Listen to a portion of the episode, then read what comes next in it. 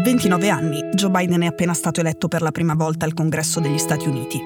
È un ex campione universitario di baseball e come avvocato le cose gli vanno piuttosto bene. Non è nato da una famiglia ricca, ma si è già capito che ha imboccato la strada giusta. Avrà successo. È il diciotto dicembre millenovecentosettantadue. Lui sta lavorando, la sua famiglia invece sta andando tutta insieme a comprare l'albero di Natale. Alla guida c'è la moglie, Neila, che ha trent'anni. Sui sedili passeggero ci sono i due figli, Hunter e Beau. Hunter ha due anni e Beau tre. Poi c'è Naomi, che ha tredici mesi. Sono su un rettilineo, imboccano una curva e si trovano davanti a un incrocio. Ma sono sulla strada principale, hanno la precedenza, quindi proseguono dritto. Il problema è che anche il tir che arriva da una strada secondaria e laterale, che non ha la precedenza, prosegue dritto. L'auto dei Biden si accartoccia come una lattina di Pepsi. Neila viene trafitta dalle lamiere, non c'è speranza che si salvi. Muore in quell'istante anche sua figlia di tredici mesi, Naomi, che ha battuto la testa. I fratelli Beau e Hunter sono vivi, sporchi di sangue e di carburante e con fratture multiple agli arti. Bisogna portarli di corsa in rianimazione. A due e tre anni resteranno incatenati a un letto di ospedale senza potersi muovere per molti mesi. Joe Biden è al loro capezzale tutte le sere. Ha appena vinto un seggio in Parlamento, ma non sa che farsene. Dovrebbe parlare ai suoi elettori per ringraziarli e festeggiare. Invece, all'incontro pubblico, parla di suicidio. Di quella famiglia che nel millenovecentosettantadue sembrava perfetta, oggi sono rimasti vivi soltanto in due, Joe e Hunter Biden. E la vita, ma soprattutto la politica, sta provando a metterli uno contro l'altro. Sono Cecilia Sala e questo è Stories.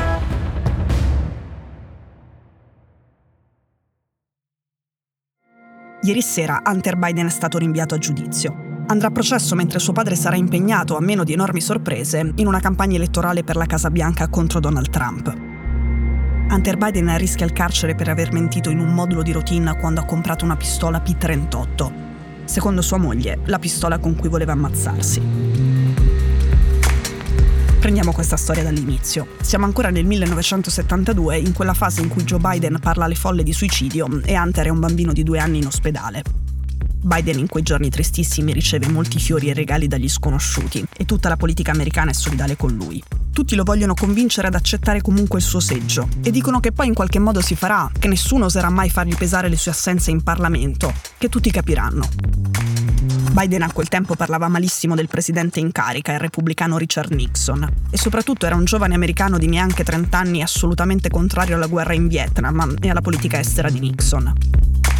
Un giorno, dalla sala ovale della Casa Bianca, Nixon lo chiama e visto che tutto quello che succede lì dentro viene registrato, questa è la loro telefonata. Anche Nixon prova a convincerlo ad accettare il seggio, ma non usa gli stessi argomenti degli altri politici. Anzi, gli dice proprio che la politica non c'entra niente, che la ragione per farlo è un'altra.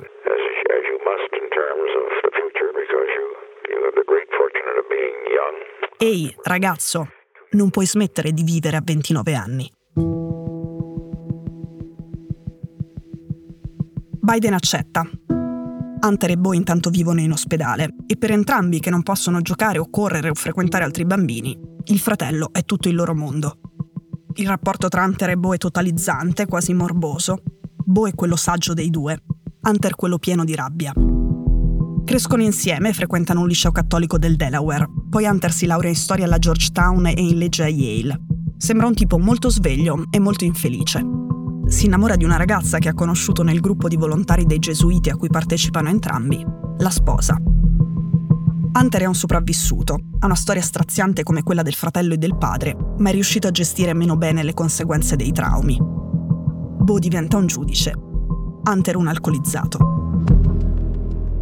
All'inizio degli anni duemila Hunter beve troppo e ha la carta di credito sempre in rosso. Finisce in rehab ed è suo fratello Beau a controllare che non salti mai le sessioni degli alcolisti anonimi. Hunter poi a un certo punto ne esce, ricomincia a lavorare e guadagna molto bene, insomma nella media di quelli con i suoi titoli di studio.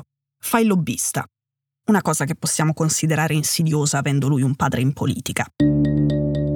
Sembra che la serenità non sia un lusso concesso a questa famiglia. Nel duemilaquindici muore Beau, a quarantasei anni, di cancro al cervello. Let us pray now, as the Lord himself taught us. Our Father, Quel giorno Hunter rinizia a bere e a fumare crack e Beau non è più lì ad aiutarlo. Comincia una relazione con la moglie del fratello morto. Compra una pistola P trentotto e quando chi gliela vende gli fa compilare il modulo standard indirizzato all'F B I, mente. Non dice di essere una persona che fa uso di droga, come invece avrebbe dovuto dichiarare per legge. Una sera a cena con ciò che gli resta della sua famiglia e con alcuni amici di lunga data, Hunter dice: «So cosa pensate tutti quanti. Pensate che sia morto il fratello sbagliato». Nel frattempo suo padre, Joe Biden, è diventato il vicepresidente degli Stati Uniti nell'amministrazione Obama. Hunter perde il lavoro perché ora che Joe è così in alto, lui non può più fare il lobbista in America. Si fa da parte, ma tutti lo spronano a cercarsi qualcosa di nuovo da fare, altrimenti sprofonda nell'abisso. Hunter comincia a viaggiare, sposta il suo lavoro all'estero, fa il consulente di grandi società e finisce anche in Ucraina. Ha a che fare con una compagnia energetica locale che si chiama Burisma. Guadagna centinaia di migliaia di dollari all'anno. Ma non sa che quando sua moglie ha buttato nella spazzatura la P trentotto per paura che Hunter la usasse per ammazzarsi, qualcuno è andato a ravanare nel secchione, l'ha trovata e l'ha denunciata alla polizia.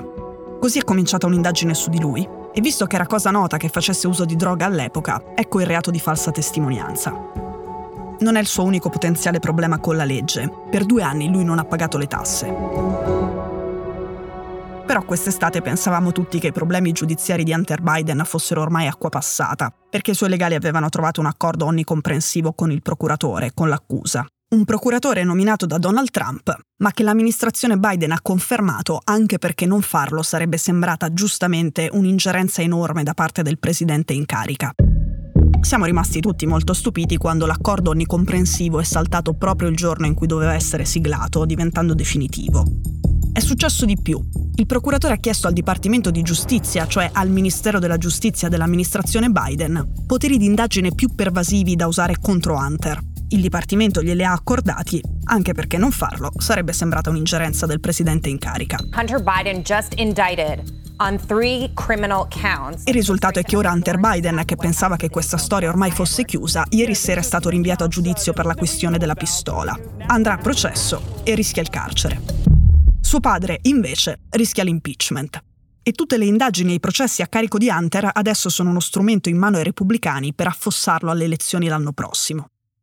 In sintesi, non soltanto Biden avrà un figlio a processo e sulla stampa durante la campagna elettorale, ma alcuni repubblicani, in particolare quelli trumpiani, sostengono che padre e figlio si siano avvantaggiati reciprocamente del lavoro dell'altro, per esempio sul dossier Ucraina, in modo illegittimo. Hanno anche già indagato su questa cosa. Finora non hanno trovato nessuna prova di questo, non hanno trovato neanche un indizio. Se Hunter Biden ha violato la legge, pagherà. Ma dal punto di vista pratico, quando parliamo dell'impeachment di Joe Biden, stiamo parlando del nulla. Il motivo è semplice. I repubblicani, che alla Camera hanno la maggioranza, non sono sicuri di riuscire a far passare la richiesta di impeachment nemmeno lì, perché pure tra i parlamentari di destra, quelli non trumpiani, trovano molto pretestuosa tutta questa storia. Poi anche funzionasse alla Camera, al Senato la maggioranza è dei democratici e lì la richiesta non passerà mai. La cosa un po' surreale però è che la teoria con cui i trumpiani vorrebbero incastrare Biden è la stessa che è già costata una richiesta di impeachment a Trump. The other thing, there's a lot of talk about Biden's son, that Biden stopped the prosecution and a lot of people want to find out about that.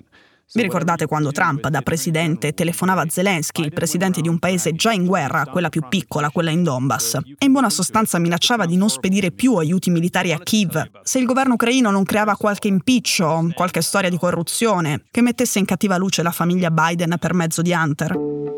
Era successo un casino. Non erano sconvolti soltanto al Pentagono, lo erano anche alcune persone del team di Trump scelte da Trump. Dicevano che non si può piegare la politica estera degli Stati Uniti d'America e una questione di sicurezza internazionale alla voglia che un politico ha di fregare un proprio competitor. Oggi i repubblicani che parlano di impeachment sostengono che nella politica di Biden verso Kiev c'entrino gli interessi personali del figlio e viceversa. Non si può dire di più su questo, non si può dire di più su questa accusa, perché i repubblicani per primi non sanno dire di più.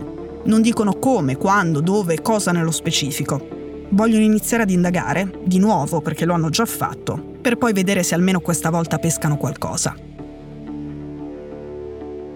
È una vendetta politica, ma può avere un costo alto per Biden. Se vi ricordate la storia delle email di Hillary Clinton e quanto l'hanno danneggiata nella campagna elettorale da cui poi Trump era uscito vincitore, sapete che può bastare un dettaglio che sbuca fuori tra tutte queste indagini a stroncare l'immagine di un candidato a ridosso del voto.